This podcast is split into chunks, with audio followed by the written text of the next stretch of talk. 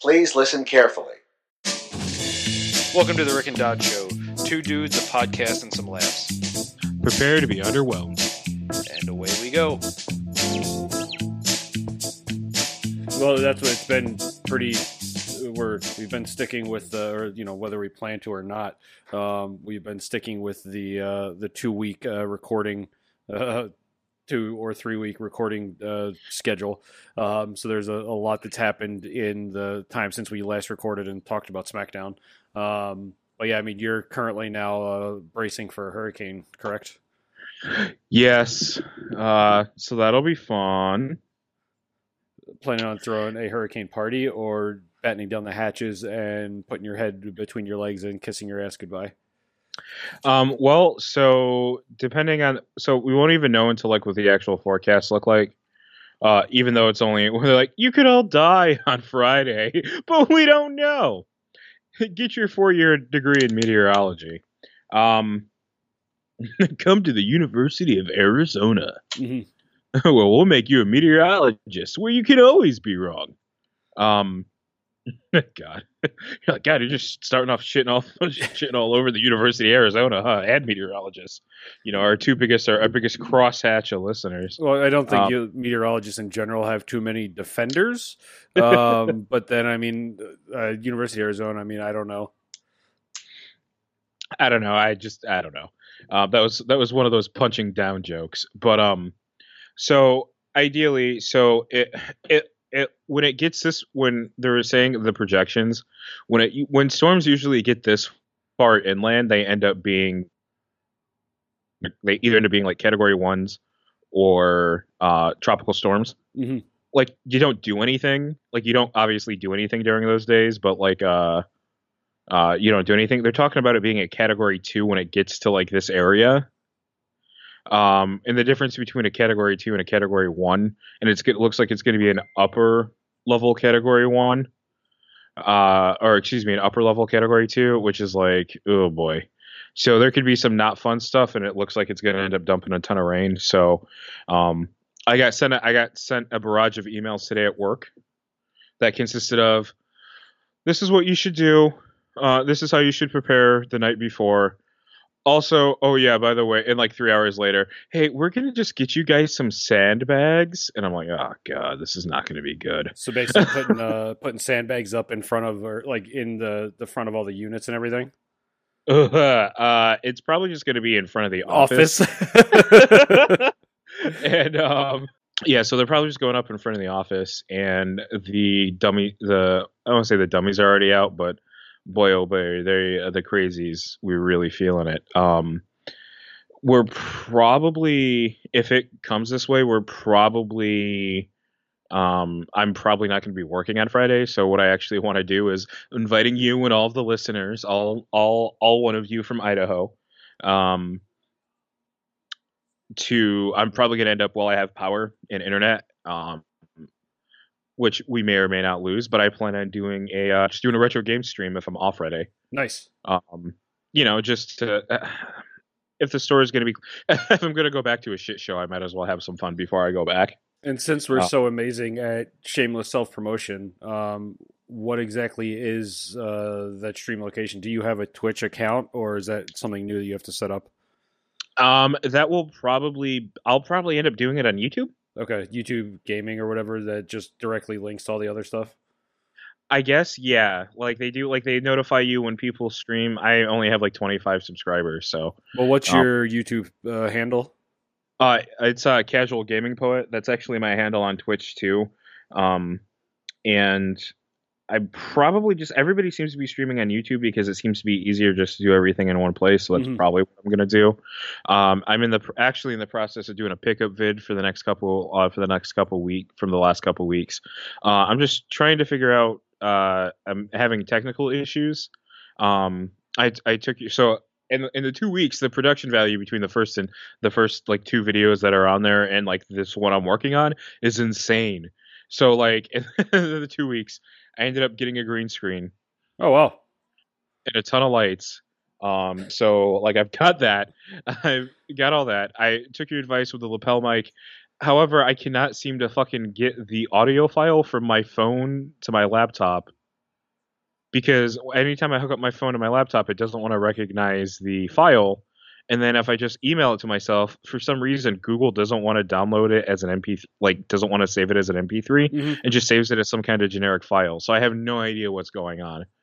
Um, Interesting. Okay. Yeah. I mean, we can we can Yeah. sync up that offline, just depending on what apps you're using or whatever. But that's where I, I've had to use uh, some. Uh, I've had to use Spire, the one I sent you that was on Android or the that on iOS. Uh, that was on iOS, which was very easy for me to say. Um, and uh, like it was getting like a three hour recording file from my phone to my MacBook was basically like playing like ping pong and like moving it around and sending it up to Google Drive, but down, but not really, and all this other stuff. So, depending on the app you're using and the format it records in, it can be easy or a pain in the ass. But um, as long as like you get the quality and eventually you get a process down to know how to get it out of there, that's not as bad. mhm. Yeah, I also realized I'm probably gonna have to buy another computer to edit on. So, uh, because it looks like I'm gonna fucking fry my g- graphics card editing on this laptop. uh, which is which I didn't necessarily think was gonna happen. But fun fact, if you, I think honestly a lot of it's coming from the software that I'm using. okay. Um, I'm using HitFilm Express because it was free. Um, and boy oh boy does it like to fucking chug on the computer. And uh, yeah, and anytime I do that, like I would have to sit there and like you know, oh okay, how do I do this effect, or how do I do this? Let me go YouTube that so I can watch yeah. it. Oh. Oh, it doesn't want to have this video editing software open and play a YouTube, give me the picture on a YouTube video as well. So uh, that'll be fun. I'm like, I am probably taxing that graphics card, that graphics card, pretty hard doing this. Yeah, I mean, I, So- I've noticed that over like I started doing editing videos in Final Cut on my MacBook um, a couple years ago, and when we first started doing it, it was zipping and su- super speedy and all this stuff, and then now like it, even just doing straight audio editing, um, it ends up chugging along. It takes longer to process all the imports and all that stuff. So yeah, I mean, if you're using an older uh, uh, an older laptop um, that maybe doesn't have as uh, much of a, uh multi-threaded processor, um, it's going to be uh, screaming at you for sure. yeah, so I'm gonna see because the YouTube stuff is something I do want to do overseas as well. Uh, speaking of, I'm actually going down to the travel agency uh, to book my flight and hotel Nice. for that trip in November. So I'm scared shitless, and I'm praying to God I don't get canned. but, but that's why you need to do it because that's uh you know it's a shit or get off the pot type thing. So that that's awesome. So I'm going down, um, doing some. My passport came. Uh, my proof of citizenship has not come back yet, uh, which is fun. Um, which I'm like, oh, I fucking. The, I'm surprised I got the goddamn passport. To be honest, like fucked up the address. So like, what is what beyond? I mean, do you need what what beyond the passport is the proof of citizenship? Oh, uh, the birth, my birth Oh, certificate. okay. and because of like because it's like it's an entire clusterfuck because of my because of my father and he didn't want to take responsibility for I don't know being my father so like the birth like I have have like I have an amended birth certificate and then like my mom still has the original but doesn't have my father's information on it like eh, so it's it's kind of a pain in the ass so um that's like an extra step like you know i'd you, I, like i can get it replaced or whatever but you know um they generally say if you don't get it within a certain amount of time you know call and be like the state department lost my fucking Oh. birth certificate so um so yeah so um so yeah so that's there. Um i'm excited because it looks like i'm gonna have about a 30 hour flight uh, including a, a layover in china for about 15 16 hours. Uh, however since i waited and i'm leaving in the middle of the week uh, this ticket looks like it's to be under 900 bucks including the fees from the travel agency. Uh, so it's to be a shitty flight uh, and i'm praying i don't die uh, but um and uh yeah so uh i'm and the hotel's probably going to be about seven bucks so i'm going to be, get everything set up for around 1600 bucks Uh, and then I'm uh, we've talked about it a little bit, uh, especially in the last episode. But uh, Savannah Video Game Expert uh, Expo is in November as well. So what I decided to do was like, well, fuck it. Well, if I'm just going to take the time off, I, I'll use 70 hours of PTO. That's technically a work week to this company. hmm So um, I'll take my two weeks and a couple days. And then just immediately come back right before Savannah Video Game Expo and just fly back into Savannah. Oh, that works too. So- yeah. I mean, I'd so love being I able to have those multi-leg trips where you're able to, to string stuff along and it all ends up working out. Yeah, so I'll either be uh, flying back that Sunday night or that Monday morning to, from Savannah, or maybe riding with people. Who's to say? Uh, that part's for future Donald to worry about. Um, because uh, I'll probably end up booking that hotel and all that a little closer to that event. Um, that way, because I'm focused on making sure I have all my money for uh, Japan Mhm. which is going to be really exciting because I'm going to try and stock up on some stuff to bring to Savannah Video Game Expo. Uh, since you know, as much as we talk about fucking paper clipping on this podcast, um, to maybe see if I can I can stretch some some you know 20 see what I can stretch like maybe 20 30,000 yen into Well, I mean, or especially 3,000 yeah. especially coming straight from Japan, depending on you know bringing some of that stuff, and if you uh, you know do the due diligence there for some of the little stuff, you should be able to find something that's worth your while. yeah so I'm uh, I'm excited uh nervous but we're going to go and get all that done tomorrow. Uh that way I can focus on this hurricane uh hurricane stuff. I don't know how bad it's going to be. Um I don't know what we're going to get or if there's flooding my roommate's not really taking the precautions that they need to for whatever so like they're already running out of water and gas so I mean, um that's not a good sign, but you know, Yeah. Yeah. So um yeah, so like I have I have a friend who's a sheriff and who's like, "Hey, uh this you know this gas station's out of gas and has no water. Oh, hey, this get, you know, and I'm just sitting Mhm. there and like it took me it took me I ended up getting a few cases of water and a couple gallons and that took that took three different stories for me. oh wow, So yeah, because I was gonna, I was just gonna end up doing it tonight, um, or tomorrow, and I was like, whatever, you know, just to kind of take my time and kind of enjoy it, you know, and uh, take my pace with it. But but I, there was like a flip, there was like a, a switch that was flipped between yesterday and today, where everyone was like, whatever, uh, about Hurricane, I almost said uh, Francis, or is it Florence? Florence, I think. Hurricane, yeah, uh, Hurricane Florence in the machine, and um, between not caring about it and then immediately like, oh my god, we're all gonna die. And I don't know what that switch was. Uh, and which I didn't actually know there was a hurricane until um Saturday because I don't I don't watch the news. Well, I, I knew there Um, were a couple, or there was one that was supposed to be hitting, you know, Florida last week, um, and then the the it immediately like turned attention to um, the one that was further out in the coast, and this one's just the one that's been continually picking up steam. Yeah so um it'll be interesting. Um hopefully we don't i like i hope i get the day off from work. I don't mind lo- i like i obviously don't want to lose the hours but at the same time i could use another day off this week. Yeah, um as i said I've, I've as i've had none. Um because what ends up happening is i end up just going into my provisions and uh watching anime all day.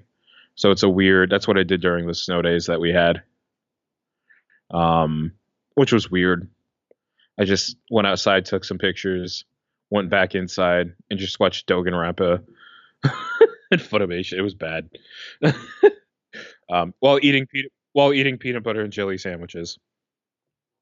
I mean, th- so. those are the the best things because I mean, a they they're good, and then b they don't need any power or anything else to make, and generally, unless you're weird like us and keep your bread and jelly in the fridge, Yeah, it's not too bad. Um, I uh, yeah, it was just it was weird. It was fun though. So I'm I'm kind of hoping that they end up closing down for Friday, um, and then uh, be back open Saturday because the storm should be over by Saturday. um, or at least it should move on from us. Uh, um, but yeah, I'm.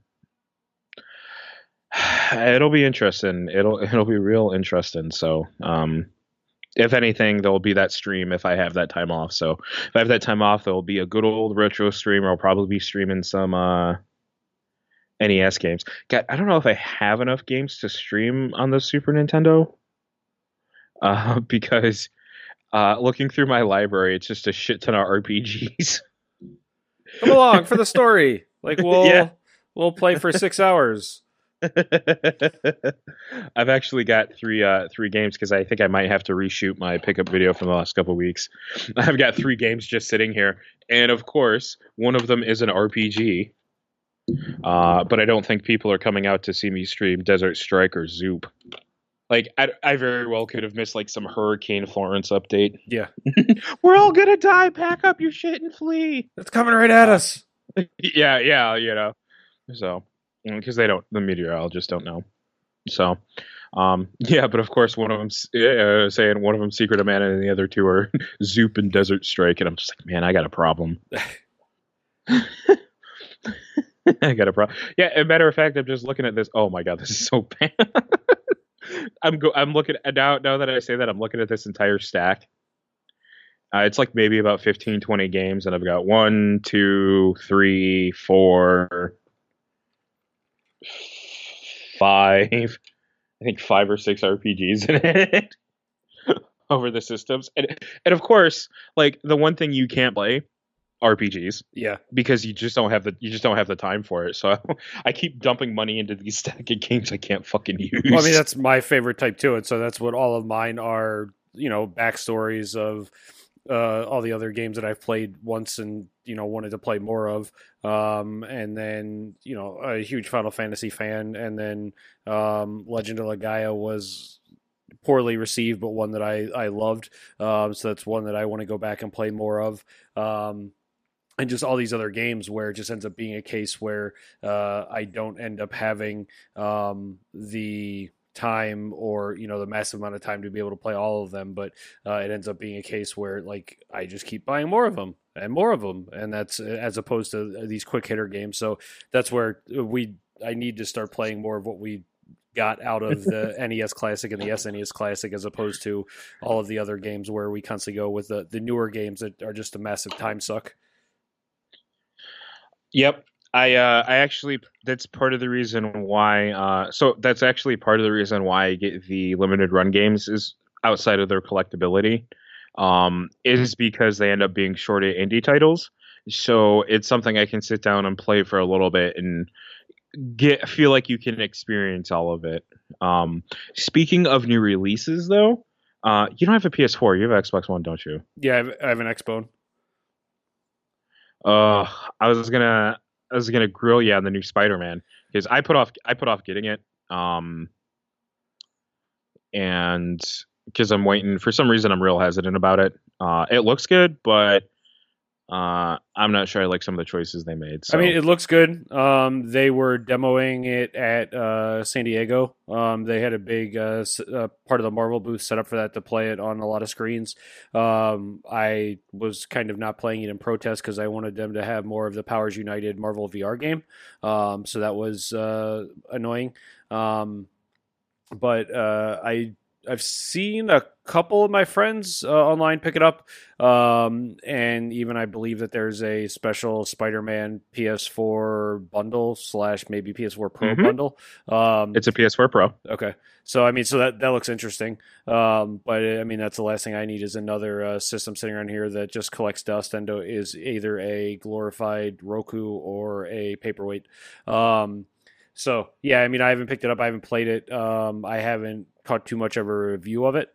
Um, but everything I've seen so far seems to look good. I mean, I've seen probably um, with all the NFL I watched yesterday, uh, I've seen the commercial for it about 37 times um, since uh, they were buying. They must have bought a lot of airtime there. Um, so I, I have seen the commercial for it, but I haven't actually played it myself.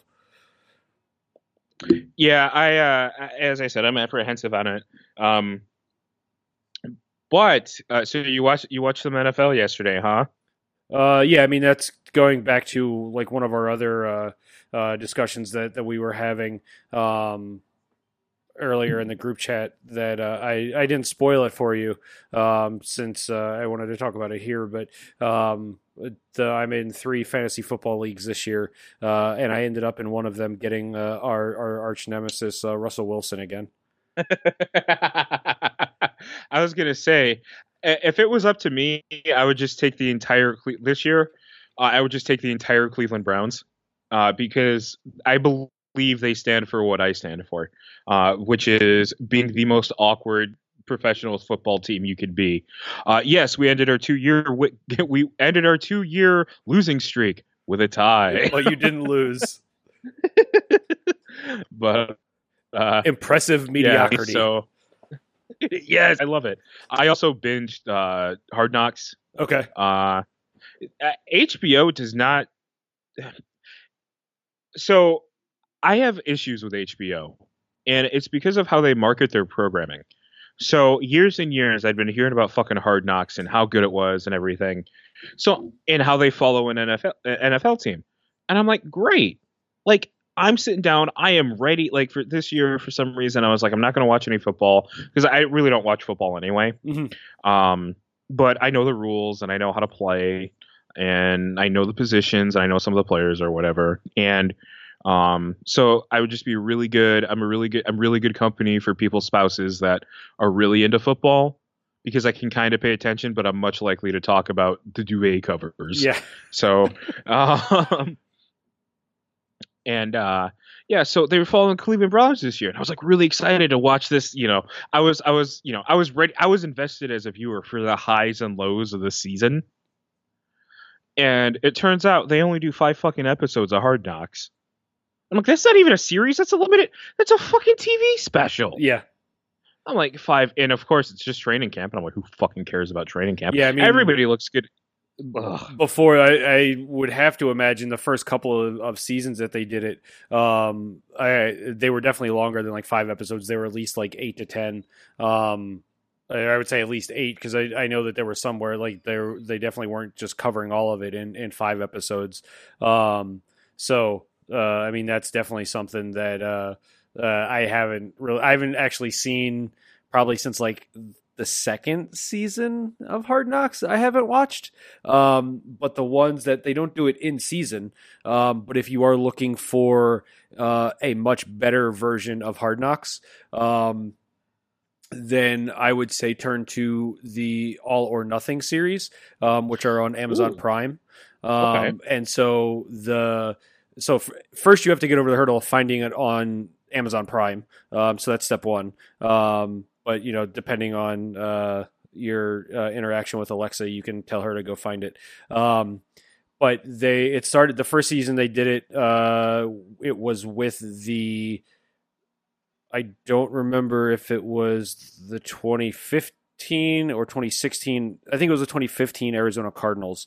Um, they they follow them the entire season from training camp all the way through the playoffs, um, and it's it's an amazing season. Um, I when I got back into going to the gym regularly last January, uh, like January 2017. Um, that's what I was uh, watching while I was on the elliptical where I'd hop on the elliptical for like an hour. Um, and you can literally like match up, um, my heart rate with, uh, when they were showing like, uh, game footage, um, because like it would spike when they're playing the game and then it would drop off. Um, and so at least that one and a couple of the other ones, um, that follow NFL teams, uh, more recently they did not last year, but the year before last, I want to say, yeah, year before last, um, I pretty sure actually it could have been last year um, the 2017 rams um, so the the when they were back in la um, that's one. Uh, and then i forget who they did the nfl team in between there.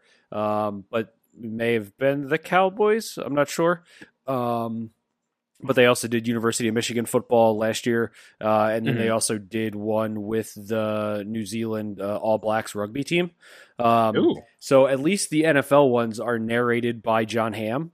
Um, so in and of itself, that is more than enough to just uh, to just go and, and watch at least a couple of them because he does an excellent job narrating it. Um, and uh, they're just they're they're very well done. Um, so I, I, think if you're looking to kind of like uh, upgrade your uh, your Hard Knocks game, um, I would say check out All or Nothing. At, at least the um, the one from a couple years ago, the Arizona one was was excellent, um, and everything I've heard about some of the other ones, I haven't caught up on all of them, um, are mm-hmm. just as just as good.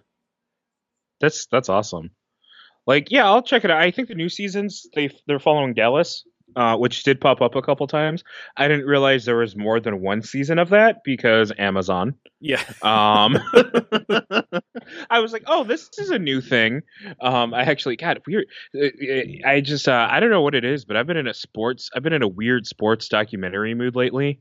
Uh, I've been watching. I actually just finished uh, Beyond the Mask on Hulu and boy, that was uh, where they follow the mascots. Yeah, I don't know, I don't know why, but I just watched it, and then, and then I immediately just, I think what it was is because they all made me sad, and I just kept watching. There was something about it just kept making me watch it. I was like, this makes me sad, but I want to see what happens. like, um, that wasn't that wasn't too bad. Um, the boy, there was a lot of production in that, and uh, I guess the show wasn't super popular because uh, about half, about halfway through the first season, I I did a uh, where I like I, I kept doing a whole bunch of where are they now Google searches. Yeah. And nothing came up, so I was like, "Oh, this one's not have been that popular." it was just me. Oh my goodness! So, uh, did you get a chance to watch All In? Speaking of All or Nothing. Uh, I have not yet. So um, that was uh, last weekend. So I mean, that was the other big thing. Uh, I mean, since we talked last, like I ran a Tough Mudder, survived that um, with only some minimal blisters, no broken bones, thankfully. Um, so that's a start. Um, and now I'm done my running for the the summer, so that's nice.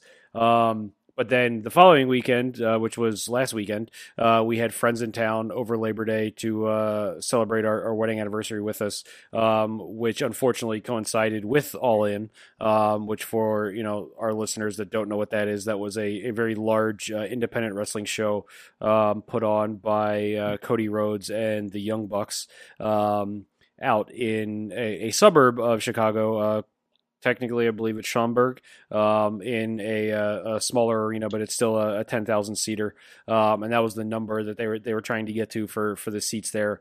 Um, and so that was a, a, pretty stacked card for that, um, which also uh, because there was a whole independent uh, wrestling do it by your bootstraps uh, type event going on. Um, there was also some work being done to put on a weekend long podcast convention, or sorry, wrestling podcast convention. mm-hmm um, so I mean, you know, if they do it next year, we can get in on that one. Um, but that was uh, the wrestling event was called All In. Um, the podcast convention was called Starrcast, um, mm-hmm. and so that was Thursday through Sunday, with All In being uh, Saturday night. Um, I was able to get up there on Thursday night for a couple of events. There was a, a live uh, Monday Night Wars debate uh, between uh, Eric Bischoff and uh, um, Bruce Prichard, uh, which was which was excellent. Um, and then another one which was Botchamania, a live event there um, that was actually hosting Tony Schiavone um, as the the special guest, and then it also had Ron Funches there as well. Um, so the the two panels that, that I went to for that were were just amazing. Um, I I haven't really kept up much with Bischoff like outside of um, the the wrestling world um, and just uh, what he kind of came through with and like discussed as as part of the business acumen. And then the an interesting view on kind of the downfall of WCW and how it was killed by competition but also killed by being owned by a corporation um, and now working inside a rather large corporation. Um, it was very interesting to see um, parallels and dichotomies and, and, things like that there. And so it was that was um, very interesting. I and I learned that he has his own podcast called 83 Weeks. Um, which covers, you know, all of the. that's what it's called. Um, the, the 83 weeks where uh, WCW beat uh, WWE, WWF in the uh, in the Monday night ratings. Um, so that was, that was really well done. Um, the Botchamania was was excellent. Um, essentially, there was uh, an opener who came out and did like ten minutes of stand up comedy. Ron Funches came out and did like ten minutes of stand up comedy, and then they had the uh, the Botchamania panel with Tony Schiavone, um, and uh, they uh, apparently you know of Botchamania um, since uh, you responded to some of that. Um, but uh, the some of the the stuff that they were showing was just amazing um, and just ridiculously cringy and gut worthy. Um, and you never reacted uh, to the link I sent you of what made me fall out of the chair and, and essentially beat up the woman next to me because I was laughing so hard um, from one of the uh, basically the uh, the piece de resistance of uh, of the Botchamania panel. Um, but uh, we'll we'll link to that uh, in our show notes too. Oh, was that the monkey? Was that right? Yeah, it was the uh, little person dressed in a yellow and blue gorilla costume who is sitting on the edge of the apron and a luchador runs and does a baseball slide, uh, kicks the the little person in the ass, and essentially forces him to do a shooting star press from the ring apron onto a guy that's like sitting uh, uh, near the uh, the the crowd crowd barrier. Um, and they showed that thing like four times and there were people who were on the floor crying. It was it was like nobody knew what the hell just happened um, and it was it was ridiculous. Yes i'm trying to load it right now on youtube. Um, so my favorite part so i've been watching i found out about botchamania years and years oh my god almost eight years ago. Okay. Um it, Matthew has been doing it for years, and my favorite parts of Botchamania are always the endings. Uh, for whatever episode, whenever he puts up an episode, the endings are so funny because it's usually like some stupid wrestling stuff dubbed over, um, over something else. Uh, here we go. We loaded it what kind of offense is that? What? yeah, I, I, have no idea. I, I mean, you know, tables, ladders, and chair, chairs match, and then now it's like, no, we'll just use this this little person as a uh, flying projectile. Oh my goodness! So, Botchamania, the endings are always great, and uh, because he ends up hitting the right level of like if you if you're a very specific kind of nerd, his endings are always hilarious. And my favorite running joke he did for a long time. Um, back in the day, uh, back when Conan O'Brien was Conan O'Brien, uh, he had this gag on the uh, late. What was it the the the show, show, after? Yeah, late show with yeah. Conan O'Brien. And uh, he had a gag where he would always pull a lever to show Walker Texas Ranger clips okay. in like the middle of the show. And so Matthew, being Matthew, um, took that gag, uh, took that gag and a soundbite of Conan screaming Jesus when he pulls a level lever to go into like and incorporated that into a show to like into really cringy botches or like it was it was it was so funny. Um so those are always good. Uh but dude, all in, real talk, best show of the year hands down. It's to be the best show of the year. Like hands down. The it was the best overall card from the beginning to the end the lowest match, uh, Meltzer rating match. I'm not going to tell you which one. The lowest match was a 2.75 on his on his thing. Okay. So, um, we, which for him is still pretty good. We did it. I, I did buy it. Um, and then so uh, I I went ahead and bought it, and then uh, based off of uh, our friends being in town and a, a handful of them um, being uh, Stephen Amell fans, uh, we went ahead and, and watched that one um, on uh, the TV. I hooked up the laptop since I didn't figure out any other way to, to get it there. Um, so we mm-hmm. hooked that and watched that one. Um, and to me, that one was a damn good match. Um, I don't, yep. I don't know. I haven't seen much of Christopher Daniels wrestle I I know his name. I don't know if I've seen him before or not or whatever, but um, and I don't know if it was him working extra hard to put off or to, to put over Amell. Um, but he, I mean, if he was, he definitely did because uh, Amell looked like a seasoned pro in that match compared yep. to Daniels looking like he missed a couple spots. Um, so it could have been one or the other. Um, but that was, that was, you know, for what I was expecting coming in where, you know, most of the, uh, kind of the, um, WWE celebrity matches uh, tend to be pretty much a shit show. Um, but that was very much uh, a uh, you know that that set the bar for uh, what I was expecting there. So Yep. I, I um, depending, I've got some work travel this week, so depending on uh, how much uh, work I get done, uh, I'll do that on. Uh, um, uh, Wednesday night when I'm out of town, just to, to catch up on that, since I I have the uh, video on demand version of it. Yes, the Stephen Amell match was a pretty good match. Um, not to go into spoilers, but uh, I I enjoyed it. I enjoyed that. I enjoyed some of those matches more because I have access to um, uh, New Japan, Japan, yeah. streaming app, and it's streaming on there. And I actually went back and watched the women's match again because the women's match was that good. Um, and I was actually I was like super surprised that it not that I was super surprised it was that good, but how how good it was. Um, I actually went back and watched that again because I had watched like the first couple matches. Oh my god, there's dude, there's a Oh my god, there's Well, I mean, that was one of the ones like Insanity. during the Yeah. event when when you were watching it. I mean, you were messaging me about that one as far as like, dude, like just even just you know early card women's match. This is absolutely ridiculous and over the top. So it, you know, if this is early card, what's the rest of it going to be?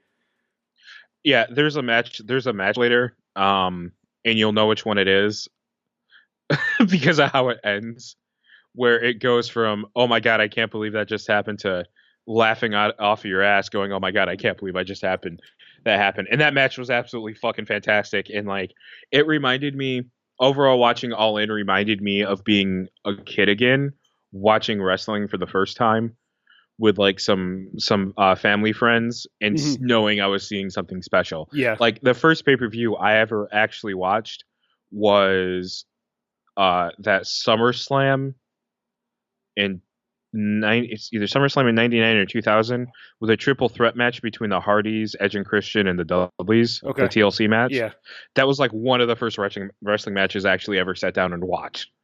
Um, was was on that pay per view and I saw that and I was like, this is fucking awesome and like all in reminded me of that where i said i want to watch all of these people all of the time put this on my television like now and it was so good i was i was thoroughly impressed with all of the card um and and uh the one I'll, I'll save that for after. But I was I was there was one match I wasn't too into, um, but everything else I was really everything else was awesome. Uh, and if you folks listening like wrestling, you need to watch it. It's honestly the best show. You don't need to know anything about these folks. It's the best wrestling show this year, hands down. Better than um anything else that WWE is going to put out oh yeah, I'm- and and I'll make it clear, I'm not one who's like mm, independent wrestling, you know, with my little brandy sifter. Like, you know, I don't mind the WWE, but like if I was getting consistent shows like that, I would not watch never again, Mhm. never again. Like it was that good, that that good, and like I don't know, it, it just it was a lot better than a lot of the stuff that I've seen. And considering we only have three pay per views to possibly compete with it, I'm pretty safe in saying that that's the best pay per view this this year. Oh yeah, I, I pretty much uh, figured that was uh, that was going to be the case. Um, just where it ends up being, uh, you know, a difference between, um, you know, uh, kind of a, a purist or you know wanting to be more of a um, more specific, more just uh, pure wrestling show, um, as opposed to a more general sports entertainment series um, which is you know what the WWE puts out there uh, week in and week out, and um, you know so so that's something where it was uh, as a, as a one off. Uh, I mean, something that was easier to to get into and pay attention to, as opposed to uh, you know more WWE stuff where it feels like you would need to pay attention more. Um, but even with like all of the breaks they had during SummerSlam, where they had like five minute setups to each match anyway. Um, I, I mean, you don't really, you're not missing much of the story. Um, but uh, I mean, everything I've I've heard so far is that you know this was just agreeing, like in 100 percent agreement with you, um, where this would just blow the doors off of anything WWE is going to do this year. Yeah, I don't think I don't think they come. Cl- I don't think the WWE comes close. Uh, the last big pay per view we have realistically this month is or this year Survivor Series. I don't think they come close. Mm-hmm. They haven't started hyping. Like, granted, they only hype you know maybe three weeks before because we all have the memories of Goldfish. Um, but I just don't see. I, I don't. I don't see Survivor. And uh, look, I love Survivor Series. Survivor Series is one of my favorite pay per views. Um, it's my favorite one out of the big four. I don't think I don't think they come close. I don't think no yeah, then we have maybe TLC and then the one for October, Halloween Havoc. Mm-hmm. Or it's probably what it's probably what Hell in a Cell. uh, for one right now, yeah. The one, I mean the one that's the uh, one, the one in October. well, no, Hell in a Cell is next week, or the, actually this upcoming weekend. Um, Oh, and then so well because Evolution is the one in October. oh, okay. It's Halloween Havoc. I might as well just watch a Halloween Havoc. Uh, I mean, I mean, I'll there's a lot more that I've been going back to on on the uh, the network for uh, just background noise. So uh, between all the other stuff that I've been uh, listening to, and a lot of the stuff that you know the, the tales that were told last week um, at uh, or when I was at Starrcast, um, there's definitely a handful there that like I want to go back and look at specific uh, pay per views. Yeah, I um, ah, you know, after it's it's so messed up. Like, I'm excited for the for Evolution, but at the same time, I just want good wrestling, and like, you know, and I know the women can do it, but I don't know if the WWE can actually produce it. Like, like going back and looking at it because now I've been I've been out there experimenting, man. Mm-hmm. I've been opening my eyes to the world of independent wrestling, and like, you know, uh, you know, it's not. It's just they don't know how to tell a story anymore. You know, like trying to turn. I, I don't know if you've been following at least a little bit. They're trying to turn your boy Braun heel, Yeah, and uh, and nobody's and nobody's having it. that's what uh, I mean. I last week because we had friends in town on Monday, um, and then uh, I had a fantasy draft on Tuesday. Um, we didn't actually watch any of uh, last week's uh, Raw or SmackDown in, in real time, um, but then uh, we ended up having um, time later in the week, uh, so I caught up with it, and the majority of Raw I was fast forwarding through, um, but I did see all of the stuff uh, about them trying to trying to to basically turn him heel, uh, and then uh, on SmackDown just an hour less, but then it's also just better programming in general. Um, but all of the the stuff on Raw where they were setting it up to try to, to do that, where he's still coming out and everybody's still cheering him and still chanting "Get these hands" and all of that stuff. Um, so like I, I don't know how uh, how much that'll actually stick. Oh yeah. Well, it, it, you know, they just don't know what they're doing.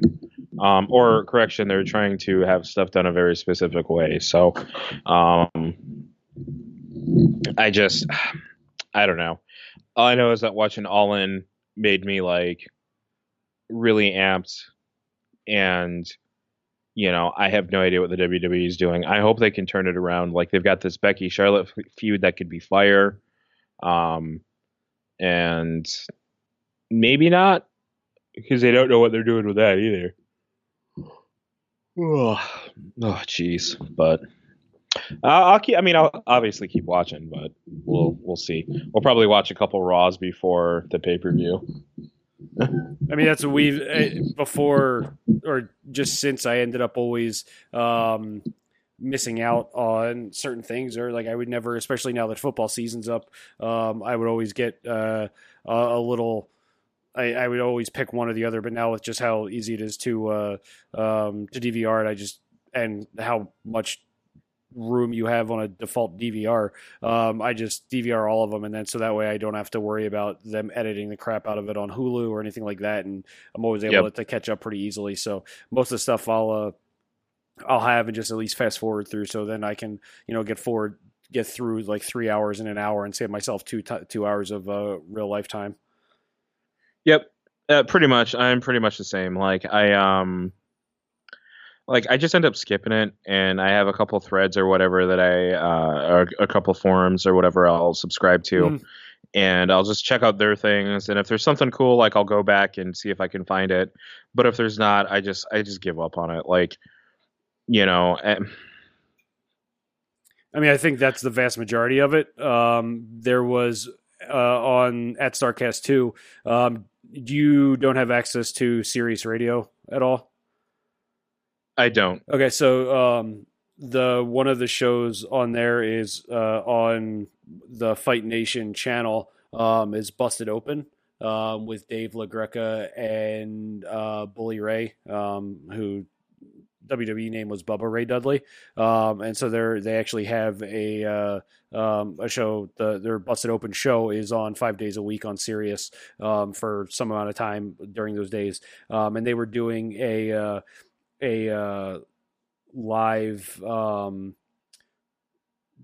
they were doing uh fr- like all day Friday or like breakfast with busted open, so they were doing like a five hour live spot from Starrcast.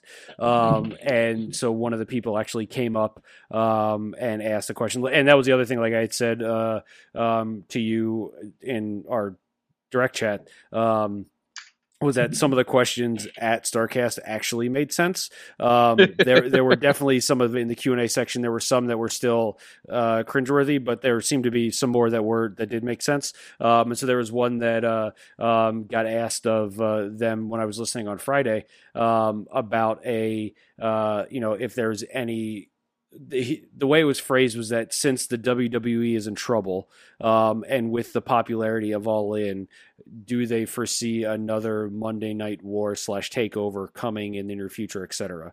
Um, and like Bully Ray jumped in on that right away and was like, first, let me clarify your premise, um, or let me restate your premise. In no way, shape, or form um, is the WWE in trouble. Um, th- all the fans here that are in your you know uh, peripheral vision um, may have uh, problems, concerns, or issues with the the way the current WWE programming is going. Um, but the between uh, the TV programming, between the network, between merchandising, between licensing, um, Vince is in there counting his money very easily and very happily, you know, every month.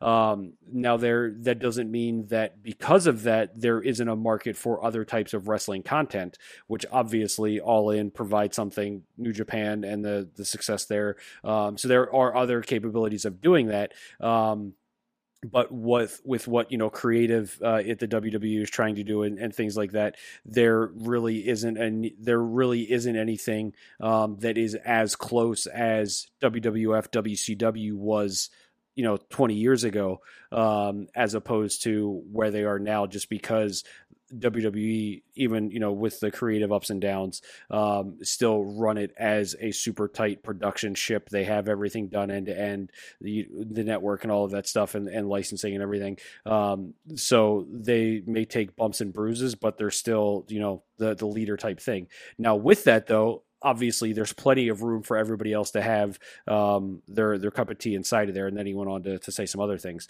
Um, so it's interesting to me too there to see more of the just alternate programming because obviously there is a lot of stuff um, that you know the Monday Tuesday shows don't really provide. Like I I want to watch wrestling. I don't really care for 45 minutes of exposition um, and promos. Like, I mean, there's some guys that are good on the mic, um, but The Rock's not there anymore. So, like, we're we're not going to get those epic promos anymore. Um, so the the majority of the time, I, I mean, I told Amanda this, but I, I probably will stop watching Raw like live and just you know fast forward through it, like I said, but then try to catch NXT a little bit more regularly since every you know takeover I watch just blows my mind. Um, and so to to see that where there's less uh, promos and just more outright you know good wrestling, uh, that's worth a shot. Um, and so I, I think there's also a, a little bit of a dichotomy there between NXT and the, the main roster and kind of what Triple H is producing versus what Vince is producing.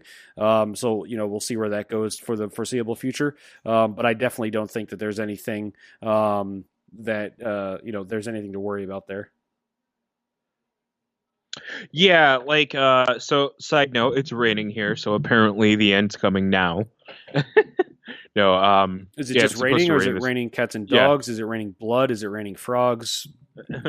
well, I don't know. It looks like there's a lot of locusts outside. And no, it's just uh, I guess the thunder. We're actually supposed to have thunderstorms like all this week.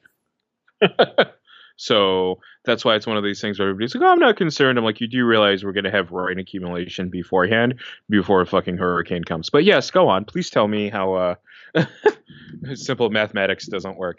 Um, no, so um, yeah, like eh, that's that's that's always a big thing too. Is that I'm uh, I with what Bully Ray said, um, a hundred percent makes sense. Uh, I'm not one of those ones that's like the WWE is going to go out of business. Yeah, The thing is, is that you know they're they're marketing something for somebody, and it's obviously popular enough for for them to keep making money. What are they making money off? Like I don't. They're getting my $120 a year for my you know WWE network, but I don't buy shirts. I haven't bought any shirts. I haven't done anything like that. I haven't gone seen a live show in a long time. Um, but I know I'm not their target audience. Mhm. At the same time, you know, yeah, stuff drives me nuts. But to say that they're fucking suffering, that's silly. yeah. Um, to, say they're in trouble, yeah.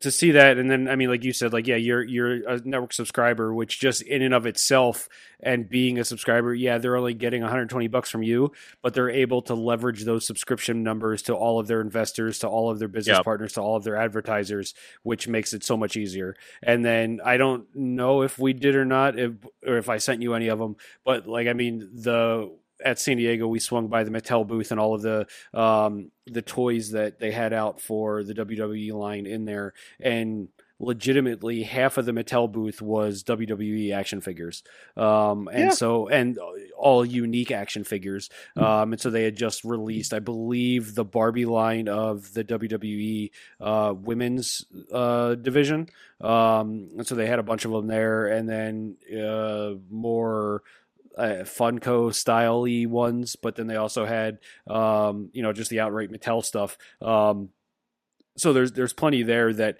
they're going to have uh, you know a long licensing future, um, and with the, the the way that they're kind of branding everybody in NXT and having them come up uh, and you know embracing the characters and not having them to have to rebrand or uh, you know take off on on older characters. There's going to be a lot there that they'll have for for you know quite a while. Yeah, like I, and that's the thing too is I've never been one to say, oh, the WD, WWE's on fire. For the only way they'd be on fire is that, you know, uh, if there were actual competition, but there's not. Mhm. All In was fantastic, but I guarantee the quality of All In would fucking degrade. That's that's To- not to that's a wrestling. Yeah, uh, to do it month or to do it fucking weekly or even bi-weekly.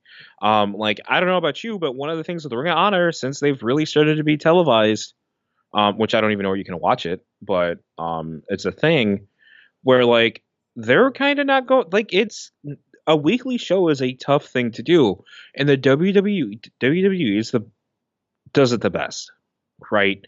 And they know how to merchandise their target market's children because they can make toys out of these fucking superheroes that they can make and fucking these superheroes and villains that they can just make out of fucking thin air, which is fantastic. Like they're going to always keep making money. Mhm. And there's because there's always going to be little kids in the world unless we had, uh, you know end up in a children of men situation.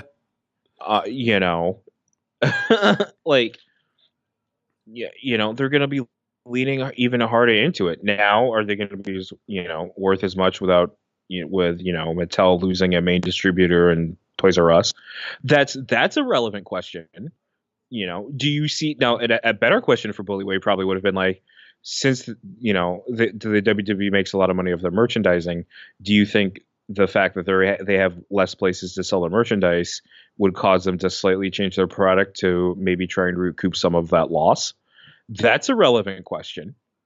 You know, when because Mattel stock, Hasbro stock, they all dropped like a shit ton when um you know, uh, when Toys R Us closed. You know, when the leading toy retailer fucking closes, and when you're fighting for shelf space, that's going to affect your bottom numbers. You know, that affects how Mattel, how many figures manu- Mattel manufactures for the WWE. That affects all that stuff. So, like, would that have been a relevant, a more relevant question? Possibly, but that's also a question that fucking Bully Ray can't answer. Oh yeah, exactly. yeah, yeah like, but no, I've ne- I've never been one of those fans, and I like. I can see like how that can be kind of frustrating for them too when they're you know when people say that the WWE's on fire, dude. I mean, for fuck's sakes, Zack Ryder is still selling merchandise. No, uh, yeah, when was the, exactly. Yeah. Like I mean, the, there's still the the amount of merch that's getting moved by uh, even guys that you're guys and women that you're not even thinking of on the WWE roster it still you know makes makes most of the uh, independent guys you know dream for that. Um, so it ends up being a case where there's you know a long way to tumble. Not that you know there a isn't room for improvement or b market share to be had um, but it is definitely something um, that uh, you know there's still a it, it's a long way to the top of the mountain. Yeah, and you know, I mean, uh, people don't understand. This is one of the things that I I have a unique background with production, right? Um, and I see I've seen all the sides of it. I've seen the sides basically as a writer, and I've seen a lot of the background, and of course I've seen now I have I seen the specific wrestling I've seen the product on television, but I'm not. I I haven't been a wrestler. I haven't been a booker. I'm not too familiar with that, but I do know how. I have studied extensively how to tell a story and how to produce things. Um, and people don't understand that producing a weekly episodic television show is fucking tough. Mm-hmm. They do not take any time. They take time off for fucking Christmas ish one day Thanksgiving, Fourth of July, Labor Day, especially Labor Day, they are on television producing snowstorms. They are producing it's live. Te- they're producing episodic live television, which is fucking nuts and something that's really archaic if you think about it. But um, harkens back to you know the the olden days of live uh, teleplays on the radio. Um, but you know, it's just such. Well, I mean, that's like, what when they were out here around Christmas time. I mean, they had Raw on Monday night, and that Monday was Christmas. And then, I mean, we went the night after, and we're there for SmackDown the the night after, and you know, it was both humming like a machine. Like there was no problem with any of it. So um, the fact that you know they are doing that where it is, you know, you know, fifty ish weeks a year, give or take, um, so that they end up having all of that again, like you said, just running nonstop all the time. Yeah. Um, I just, you know, and, and not a lot of wrestling, fa- a lot of wrestling fans take that for granted. Now, you know, because when you're playing, you know, armchair booker, uh, it's a lot easier to be able to tell a story. But you know, this is the other thing too is like you're trying to tell a story that makes money. It's tough. Does the WWE do things I don't agree with? Fucking absolutely. However, I understand A, their business, B, I'm not their target audience, and C, they got to make fucking money. Mm-hmm. and like, if you look at it, if you look at their decisions with that, that makes total sense, right? So we don't like Roman Reigns. Roman Reigns gets booed, but they're he's still selling a ton of merchandise. Bad guys don't sell a lot of merchandise. That's a fucking age old thing who out there is buying the fucking you know eh, every kid wants to be superman. They don't want to be lex luthor. Exactly. You know? I mean he's still i mean he's i still want getting put lex over. Luthor, he's still getting super but... like heavy cheers at house shows. So just because that's not what yeah. you know that's not what the the bigger city crowds aren't uh getting uh responses to on you know where Raw and SmackDown are um, doesn't mean that you know the majority of the the rest of the WWE universe is still the same way. Yeah, so you know, um,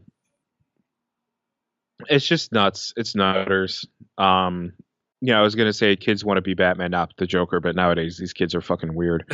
Uh, um, but no, like, like it's not going to affect anything. It totally makes sense. Like from a logistics standpoint, it t- totally makes sense for them to try and turn Braun heel, right? Does it make sense to us? No. Does it seem like it makes sense on television right now? No. But it makes sense for their stories to continue. Like, if you're making money, you're going to keep trying to do what you need to do to make money.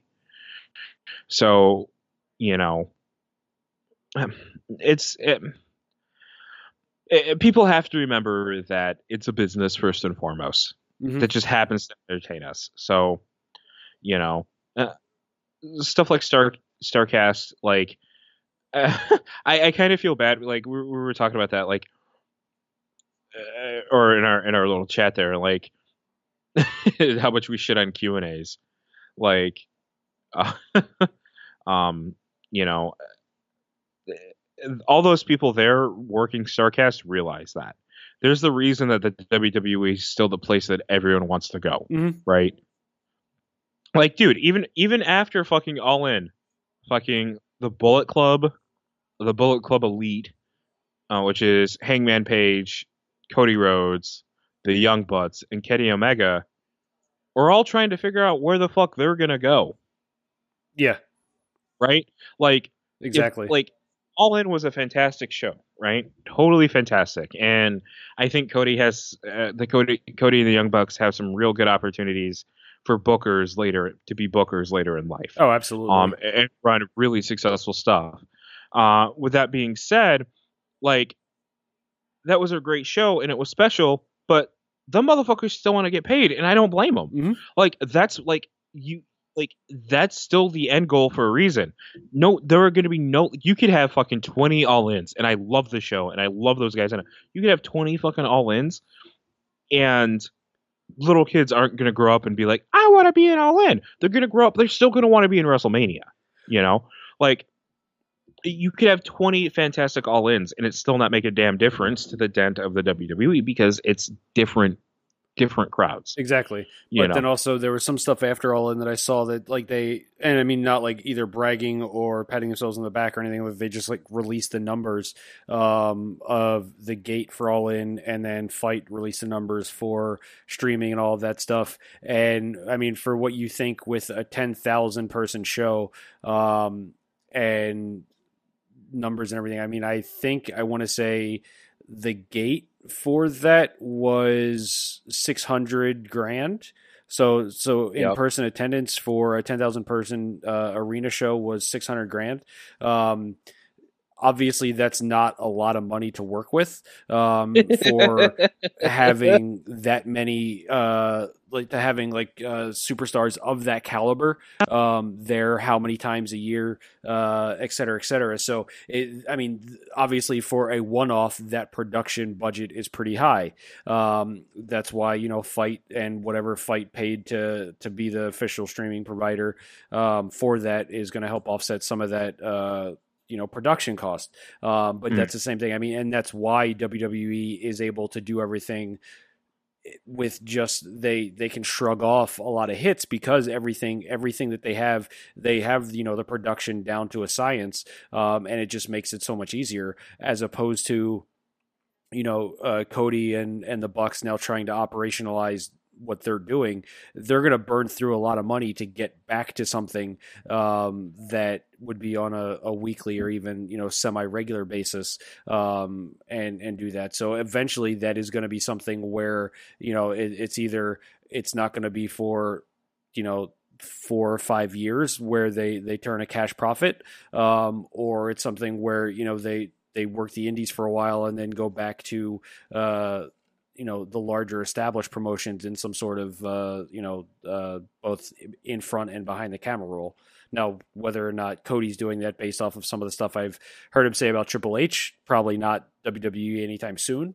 Um, but you know, Mhm. it, it'll be interesting to see where where they go or end up or what they try to make out of this. But it's not like it's it the spirit of that guy's question that that got asked on on busted open it's not like they can flip a switch and go from all in to a all in monday night show every week. And that's there's you know there's very much a spectrum there and a lot of money that's going to make that happen and just be like yeah it'd be nice to have it but it's not you know like who's who's funding it where where all the trucks coming blah blah blah who's booking arena stuff like that. So it's you know a night and day difference yeah yeah i just um, and to live i want to live in that world where you can be that delusional where you're like oh well you did this one thing so you can do it all the time right? Yeah exactly. Like it make it, it makes me wonder what happened to the special treats that you would have it like your parents would be like this is a special time thing and you just understood that it was a special not every every maybe blue moon kind of thing you know it wasn't guaranteed every week. Like you just fucking understood that. You learned that lesson when you were like six when they're like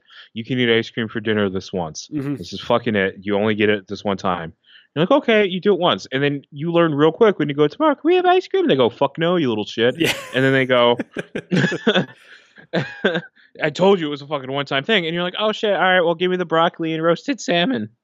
Um I don't know why I started to sound like Michael J. Fox there but um uh but yeah like I, like how could you not learn that lesson like how could you not understand that this was a special limited thing you know um, maybe it's because of the way that we're inundated with these ideas of marketing and that limited time things also automatically have to mean consume, consume, consume. And if we're good consumers, we're going to get more hmm instead of enjoying just the experience. And I don't think a lot of folks realize that. Like stuff like All In, stuff like um, you know, live theater shows, that kind of stuff.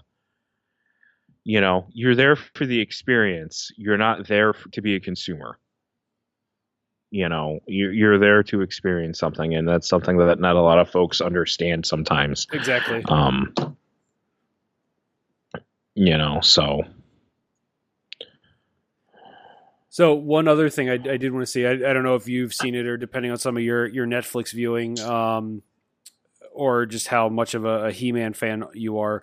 Uh, there's a, a new documentary that came out on Netflix recently called "The Power of Grayskull," um, Mm. which uh, it's subtitled "The Definitive History of He-Man and the Masters of the Universe."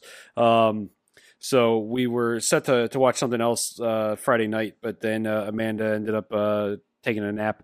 Um, so I we're we were still chilling in the living room, and I had seen this the night before. I was like, oh, what the hell? I'll watch it now. Um, and depending on or not knowing where it was going to start and obviously and everything it was going to encapsulate like i was oh cool check it out um, it ended up being very very interesting um, going back from even like pre uh, um, Genesis days of He-Man and kind of talking about the Kenner and Mattel market of what toys were like um, and how GI Joe was pretty much what like uh, boys played with um, and even something at the time called Big Jim. Is that a toy line you've ever heard of? Um, so Big Jim was another one that was uh, they were comparing it to. Uh, but then it was interesting to see like kind of the genesis of He-Man from not even where they instead of taking making toys from existing IPs and movies or books or television shows, this was just something where like the company created. Um, he-Man and kind of tying back into what you were just talking about as far as like telling a story that's really what they did. They had to they created the toys and then created these characters and then now they had to basically start reverse engineering this to go into something where it was going to be um, you know they have something that was uh you know an infomercial. So they had to tell like a, a short five minute story with it and then it grew into like a half hour long infomercial. So now they had to tell something that was like um a full half hour. Um and then uh so it ended up being just a, a ton of uh very insightful stuff um but then not necessarily um anything as far as once i was of age uh and starting collecting some of like I, I recognized some of the toys and understood like why they made some of the decisions they did for for certain toys and everything. But even like looking back now um like it was just like oh there's some you know epiphany type moments where looking at it um like every male character had the same body type. It was the same He-Man body type, um, and then they generally just changed the like head or the gloves or something. Mhm. Um, and so it was, it was interesting to see that, and then it went into like some of the TV series and and um, the animated series. Uh, and then uh, the Dolph Lundgren movie and a lot of the behind the scenes stuff there, um, and a lot of the the actors that were in the movie there that I completely forgot about, or even just like some of the last minute stuff that they did for the movie and changed it, um, and then how it kind of got rebirthed um, within you know five a couple of years ago, um, and then they actually even had like uh, interviews from on the floor in San Diego Comic Con uh, from 2017 because they're interviewing a guy. I'm like. That looks familiar, and I know what lanyard he's wearing. And then, like, they cut a couple of different shots around like the booth where they're at. I was like, "Yep, that's exactly where it was." Um, so it was just it was awesome to see that. So that's that's definitely something worth checking out. Um, if uh, if you're a you know a tangential He-Man interactionist, um, as well as uh, you know toy documentaries and stuff like that. Since the the toys that made us documentary is also pretty popular. Yes. Uh, I so I've actually been dealing with some issues with. No, I haven't seen it. I'm very upset that re- Netflix did not recommend this to me, considering I did watch all of the toys that made us. Um, and this seems very like if you watch this, you would also Yeah, like. a hundred percent. Um, It- It should be like a hundred percent uh, recommended to you. I've actually been dealing with issues. So I have been getting frustrated with Netflix um, as streaming service because I've had it a couple times now, and the price has gone up. Whatever. It. I don't. I don't care that the price has gone up, but it's increased, and the quality of the service has been going down. Mhm. Uh, there's less items to choose from. Uh, their algorithms don't seem to work um, as well as they used to. Um, and they're just losing content. I went on Netflix um, for the first time on my personal Netflix account for the first time in a couple months. Uh, because most of the stuff I, for the last month and a half, I've just been binging stuff off of Amazon Prime, uh, and not good stuff. Like, like uh, for instance, I've been Zach watching. Morris is trash. Yes. um, I've been watching. I did watch some Zach Morris's trash. I've actually watched all that. Um, I've been watching like BuzzFeed garbage off of there. Okay. Like, um, not good. I've like it. Sh- it shows you the depths of like what I've been doing on Amazon Prime. I started watching the Dilbert animated series. Oh wow. Um, because they had that there, and I remember watching that as a kid. Um, and I was like, "Oh, this is weird. Let's let's watch this." And I've been watching it, and been like, eh, "This isn't great. Um, it's not very good." Um, but I, I went on Netflix, and I could not tell that there were. I went on Netflix to watch something specifically that had dropped. Could not tell a new thing had dropped, and it w- made it worse. It was one of their fucking programs that they made hmm and I could not tell that they had fucking that it was that it had released. I couldn't find it easily. I couldn't do anything. Like that's not that's not how you want that to be. That's not the experience you want. Um and I'm really surprised that Netflix has I don't want to say made their streaming service so difficult to use now, but it's always buried like you can't find anything. Um like I haven't watched Iron Fist season two yet, which is kind of late for me because I usually try to stay on top of this. Um, with that being said, I, I, I'm at Marvel fatigue. Um, just even with the shows, um, I watched Cloak and. I, have you finished Cloak and Dagger? Yeah, we finished Cloak and Dagger. Oh, good. So now I can shit on it. Yeah. Um, um, that show, uh, I, what in the world are they doing? Like, what? It uh, Cloak and Dagger shows a lot of the holes with not writing these things just like comic books. That's kind of the issue that I've been getting with the Netflix shows, especially. Um, it was something that was with the DC shows, but the DC shows were pretty decent, and they were the first like decent shows like that, so it was excusable. Yeah. Right. Like you, you okay? I'll deal with Barry, Barry West, you know, being like, "But I love my adopted sister," which is kind of weird, but whatever. It's just Um, clueless. Yeah. So, oh yeah, that is Clueless. Holy shit. Let's get a Brittany Murphy reference up in here. Rip. Um, but yeah, like, but it's not. It's it's. I I'm finding it not as excusable now. Um, the more it goes on, the fact that you know the punish. I, you know, the Punisher was what it was, or the last season of Luke Cage is what it was, which was bizarre. Um, have you seen? Have we talked about the second season of Luke Cage? Yeah, so I, have finished all of the second season of Luke Cage. Okay. I haven't watched any of the second season of Iron Fist. I've seen a couple articles okay. that um, uh, say like the Iron Fist is bleeding. Like the the a lot of the plot points and beats are very similar to Luke Cage.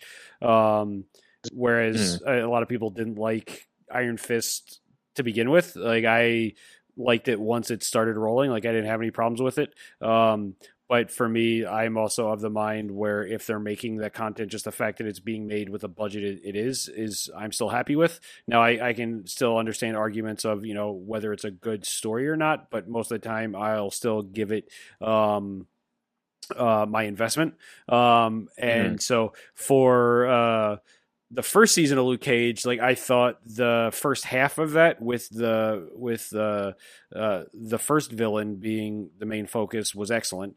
Um, I thought oh, that yeah. it kind of took a bizarre, uh, odd left turn when they started then focusing um, on the second villain of the season one um, because it, it kind of seemed ham fisted to just shove it in there. Um, Mm. But like if they, I I felt like there could have been a lot more that they fleshed out with um uh the original uh, villain there uh, instead of just having two. And then so it was kind of the the weird thing with um, the second season of Luke Cage where they had it be like a they still had like two villains, but then they broke it up into like a quarter of the first couple of episodes were the one villain, the middle of the season was the other villain, and then the last couple of episodes went back. Um, I really dug Bushmaster. Um, I think that the uh, it the was Bushmaster. It was very much. I'm not going to try that accent, so I'll leave that up to you. Um,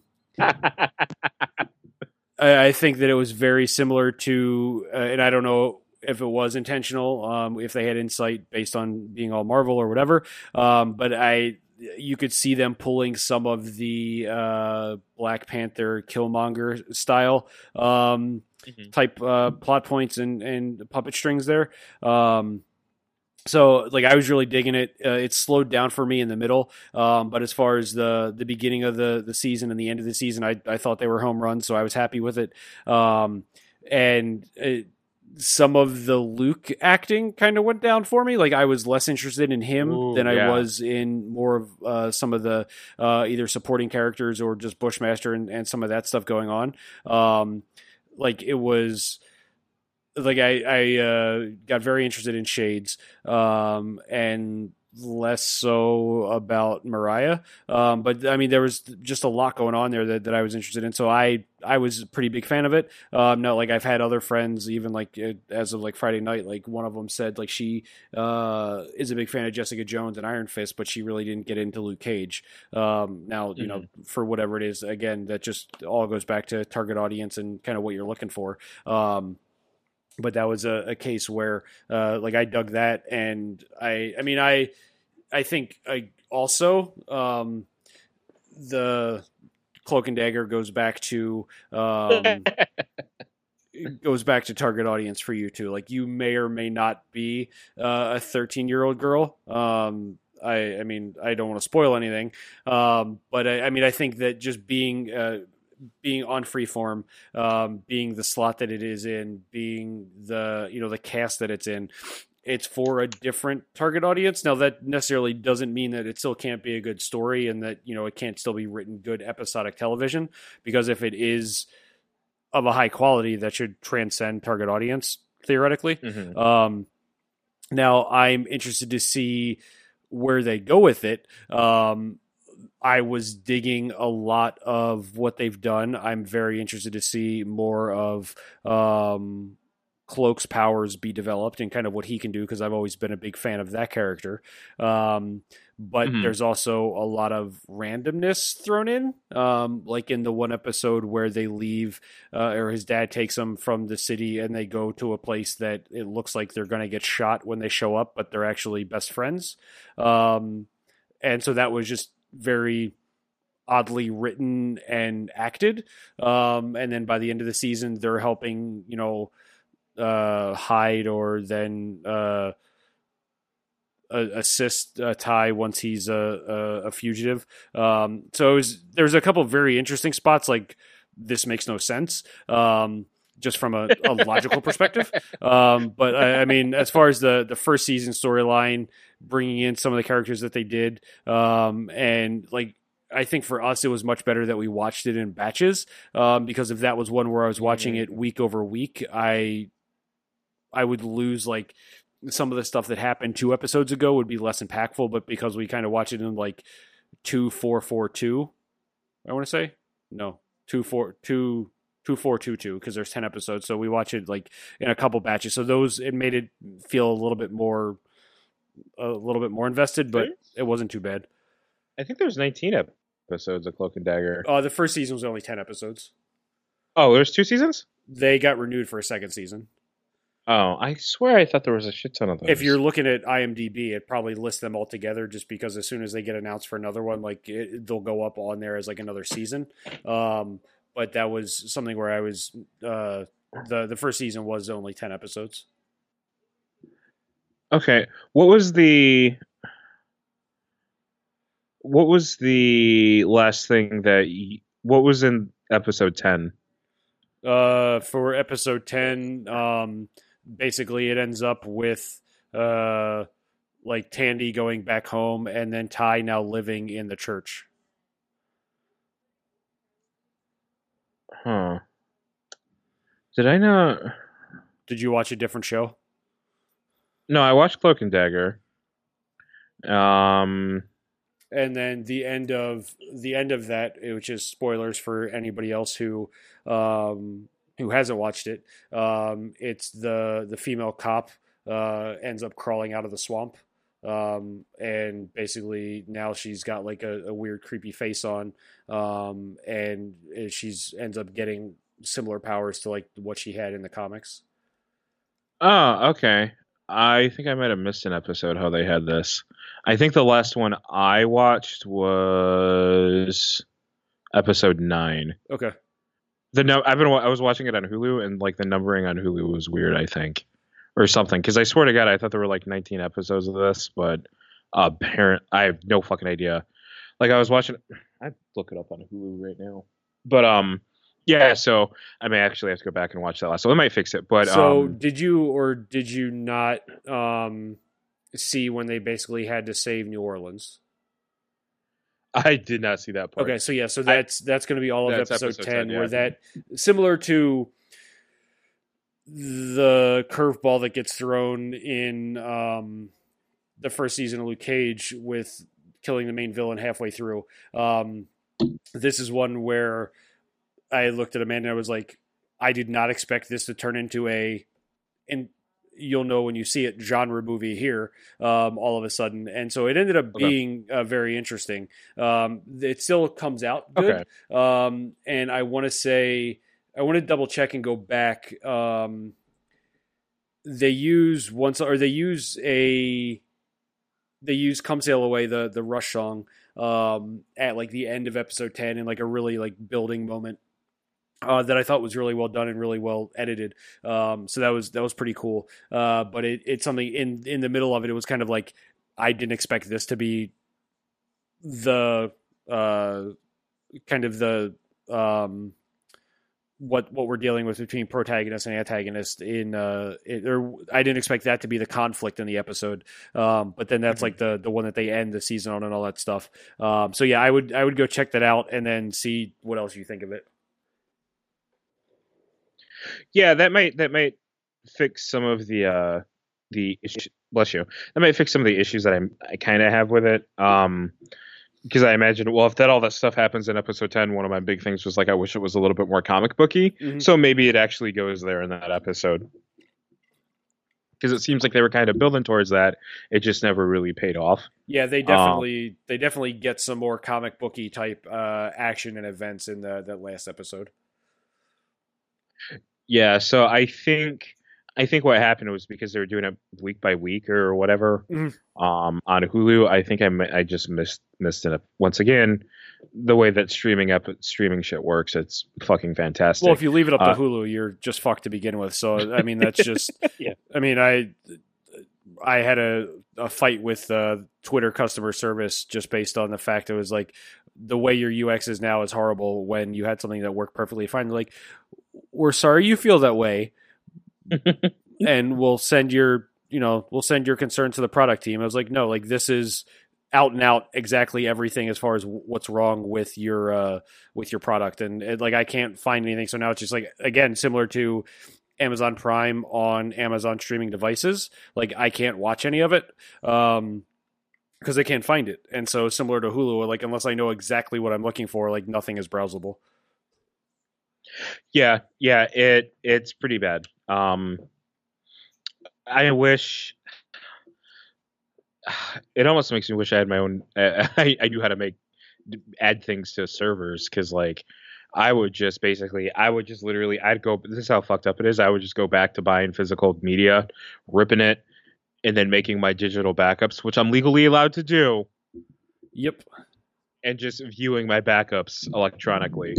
Uh, through a, through like a server uh, instead of just waiting on these streaming things because you know I like for instance it's like and that's not the first time that's happened with Hulu where like I ended up missing a show because like that should be in the what's new queue right? Like that a new episode of that comes out it should be in the what's new queue. Ideally yes that that would make sense.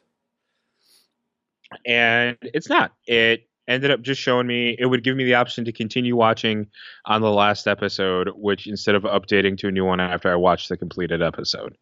Like dude even even fucking netflix isn't that bad. Um so um yeah like i'll probably go and watch that i'll probably go and watch that tonight while i'm eating dinner. Um but yeah i mean it's I want my big thing with a lot of these shows is that I want them to be able to. I want to. I want to. As super, well as as viewers of superhero themed media, so many of the last years of the last almost decade has been stuck in origin stories. Mm-hmm generic or even even more, more than that we could say we can honestly say well in the last 20 yeah uh, decade last decade safe um, we've been stuck just in origin stories, and I'm just tired of it. I don't know comic books like that. I'm just tired of. I'm just tired of origin stories, and they get so frustrating. Um, and instead of creating these whimsical worlds, a lot of these TV shows they just get stuck in in in the uh, in the in the in the backstory in the origin. And it's like just start off past the origin. Yeah like Nobody i don't cares. I don't need to figure that out. Like a, if you're good at writing the story um we'll figure out like what the tension is but just tell me what they do and then get on with it type thing. Yeah. Yeah. Like i mean and, and that's that's that's always been a big thing with that too. And it's been a big issue with the movies. Um it's part of the reason dc keeps struggling is because they won't stop uh, won't stop, can't stop, uh, origin storying everything. And even when they don't, it still feels like an origin story because they introduce fifty fucking characters. Yep. I mean, I, I mean, the prime example of this is Suicide Squad because you had to fucking origin story. I don't know, an ensemble cast of like fifty thousand people which yeah, which none um, of the um, origins are tied together. So then you have so many you know disjointed stories. Yeah, um, and then you know eh, a, a, a fair amount of that. It's their struggle.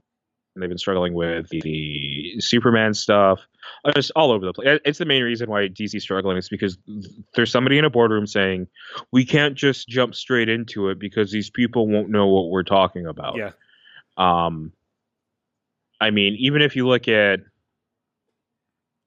you know, even if you look at the first Iron Man movie, you know, that basically got bogged down by I mean not bogged down, but that's actually what made that movie kind of different was it wasn't bogged down by well it kind of started it all. But the uh, the origin of that was only like 10, 10 15 minutes if that. There was the there was just the first act. So it wasn't too bad, but God, I haven't seen any I haven't watched that movie in a long time. I don't think I care to and that actually ties into my other my other thing is the watchability, the rewatchability of this stuff. Um, the TV shows, I don't like. I I loved Jessica Jones. I love the story of everything. I loved how slow it was. I love the first season. I love the second season. I liked Luke Cage. Um, the second season, Luke Cage was okay. I was even okay with Iron Fist, and Daredevil was pretty neat at the time, and the pun well, the Punisher was just too much violence for me. Oh, um, that I watched that the same season. Uh, so after I finished uh, All or Nothing, I watched the Punisher at the gym, um, and so I was there early one morning. Um, and I, I, was on the, the treadmill running and watching the, the finale of The Punisher. Um, and in the scene where he just goes apeshit, um, I was literally like screaming out loud, "Holy shit!" While I was on the treadmill in the middle of the gym. Luckily, it was early enough; there was nobody else there. Um, so that's where I was just like, "Okay, I'm just I have." Like I did not expect that to happen, and that was one where it was just like that was another one where you could measure my heart rate uh, with uh, the fight scenes in, in Punisher versus when they were uh, having dialogue. yeah, um, Punisher is not for me Uh because uh, I'm just a giant Care Bear, and um, oh, my roommate's smoking. I can smell it through the fence. Uh, there's somebody smelling here too, or smoking here too, because I'm starting to smell it in our apartment, which is more interesting since we live in a condo building. um, so yeah, I uh, you know that's a big thing though. It's like even though the shows that i really enjoyed you're just not going back and watching them because like they're not they're not creating they're not creating overall experiences. So um you know i, I you know i loved i love jessica jones. I, now part of the reason i want to go back and watch jessica jones because that's that's heavy. Um that's that's heavy and it's kind of slow. Yeah. But i like that kind of stuff but a little that's not a that's I can't pop that on and um you know I can't pop that I can't about pop your that. day.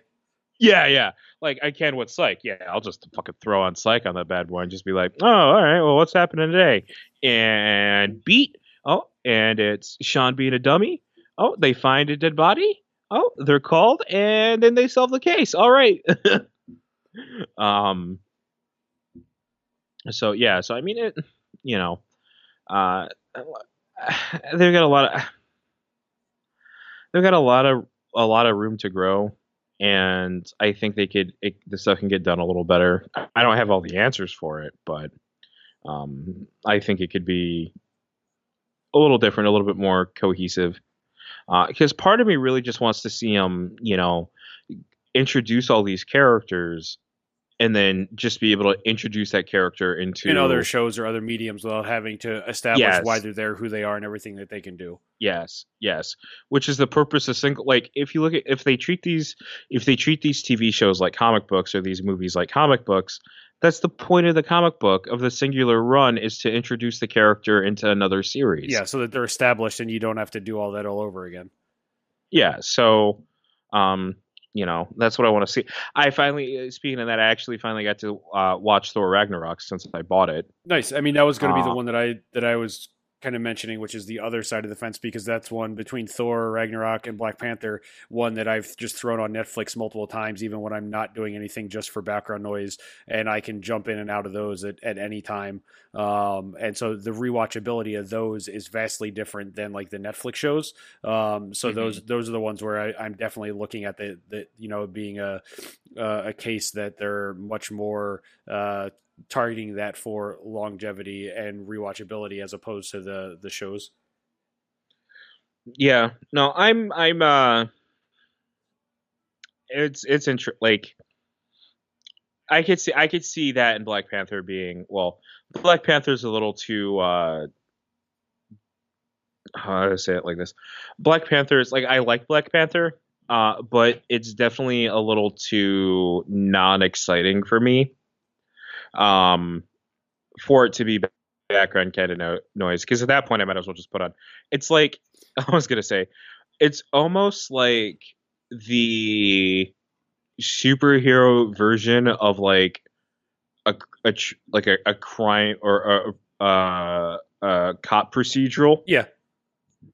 in a weird way um but it's not as it's, it's not as spicy as SVU and doesn't have Christopher Meloni so uh, it's still a little tough for me to watch on the uh, on the rebound. I've actually I haven't watched it again either. I haven't felt the need to. Thor Ragnarok I could see is definitely as background as background noise because it it uh it fits that right. I can see the first Galac Guardians of the Galaxy like that too. Um, because the second one's the pacing of the second one's just weird. Yeah, I mean that's what I, Um, I threw that one on, and then that was one where I had paused it halfway through and then jumped back into it, and I didn't really understand where I was. So I I would definitely say the first one is is a little bit better than the second one for Guardians, just to be a uh, uh you know jump in whenever you want type background noise. Uh, speak another good background noise movie that should be on Netflix until Disney starts their own streaming site, which I've actually just I actually I've already told my mom because we I she uses my Netflix account, um, and it's mine because I pay for it. Um, is um once their streaming site, I think I get rid of Netflix I, I mean I think that's what Uh, they're targeting because if they're I mean they're basically that's a Yeah. shot across the bow right there. So um because if they take everything they have the rights to including the fox stuff they strip that off of hulu i'm just watching i'm just watching disney streaming service um netflix is cool but like netflix isn't doing enough to keep me on board for what they've got Yep. um now to be fair if i'm talking about netflix overseas that's probably a totally different beast um, but uh, yeah, like I mean, if they take, you know, because they own so much, they own Marvel, they've own, you know, they probably get limited exclusivity rights for any of the Spider-Man stuff now. They just give Sony, they give Sony like a one percent cut or whatever, and a one percent cut of a trillion dollars is still a fucking lot of money. um, but yeah, I mean, because I told her and I was trying to, you know, trying to get her ready for it, uh, you know, to, to prepare her now before 2019. Was it? Is it 2019 they're starting that, or is it 2020? uh, eh, not sure if it's like fall tw- 2019 or or 2020. I'm not sure. Okay, so I was trying to slowly prepare her for that because I, you know, I mean, if you have Fox, that means you get all the stuff off. Like basically, you get all the FX stuff. You get it. You know, I, obviously, you know, I'm really excited about streaming nonstop Phineas and Ferb. Yeah, but um, the fact I could have Simpsons on demand streaming finally, um, you know, the Marvel movies, I'd never go to the theater again, um, because I could just I. I would just watch any of that stuff there. You get the Fox, probably get if they bought Fox. I think they bought Fox Searchlight too, and you know, it, goes. It, it even gets to the indie movies I would go to. Like, I don't know what that leaves Netflix with. yeah. You know, you could get the Disney streaming and then HBO for your if you really wanted to stream stuff from Warner Brothers, and you know, HBO. Honestly, HBO is not even that. HBO Go is not even that good. Uh, they're for the price that that I for the yeah, for the price of you that, would have to pay, like it's it's not that valuable. Like for me, I'm not paying that much a month to just watch John Oliver, especially when 75 percent of the shows, 75 percent of that show is on YouTube. yeah. Um like I don't like yeah, like I'm trying to think of what I watched on it lately. Uh, I watched Hard Knocks. Um I watched Ballers when I was unemployed last year. Um thankfully hopefully we can keep this job, knock on wood. Um and um I watched Ballers. Uh I watched The Deuce. Uh that show was not great. Um, that's the one where Maggie Gyllenhaal plays a prostitute, and James Franco plays a bartender and his brother, um, which makes no sense. Okay. because uh, James Franco is not the kind of actor to be like you just. Uh, no one looks at James Franco and goes, "You're such a good fucking actor. You should play two, Two people. roles." Yeah, like it's not good. Um, and then who else is in that? Um, those are the two big big names. Uh, uh, no, there's other people. I just can't place them right now. Um, but yeah, so uh, yeah, I mean it. Like I've watched that, but like if you asked me if I wanted to pay sixteen dollars a month to watch The fucking Rock and Maggie Gyllenhaal be a prostitute, I'm gonna say no. Yeah, exactly. And like even that's the tag. I believe that's the tagline for the episode. If you're gonna ask me if I'm gonna pay sixteen dollars a month to watch The Rock and Maggie Gyllenhaal be a prostitute, I'm gonna tell you no. Um, I mean, because even their movie selection is not great either. Um, because they get a lot of the Warner Brother movies. Yep. And because Warner Brothers not putting out good movies, they're not good in the first. Like, it's just not. It's yeah, not I mean, value. it's not as big of a draw as they once were. Yeah, so um, I mean, not that H, no, not H. I'm not saying HBO is in trouble, but they're gonna, they're probably gonna have to do some restructuring here in, in a bit. Um, uh, who, who's to say they might just get bought out on top of it by somebody? Please listen carefully.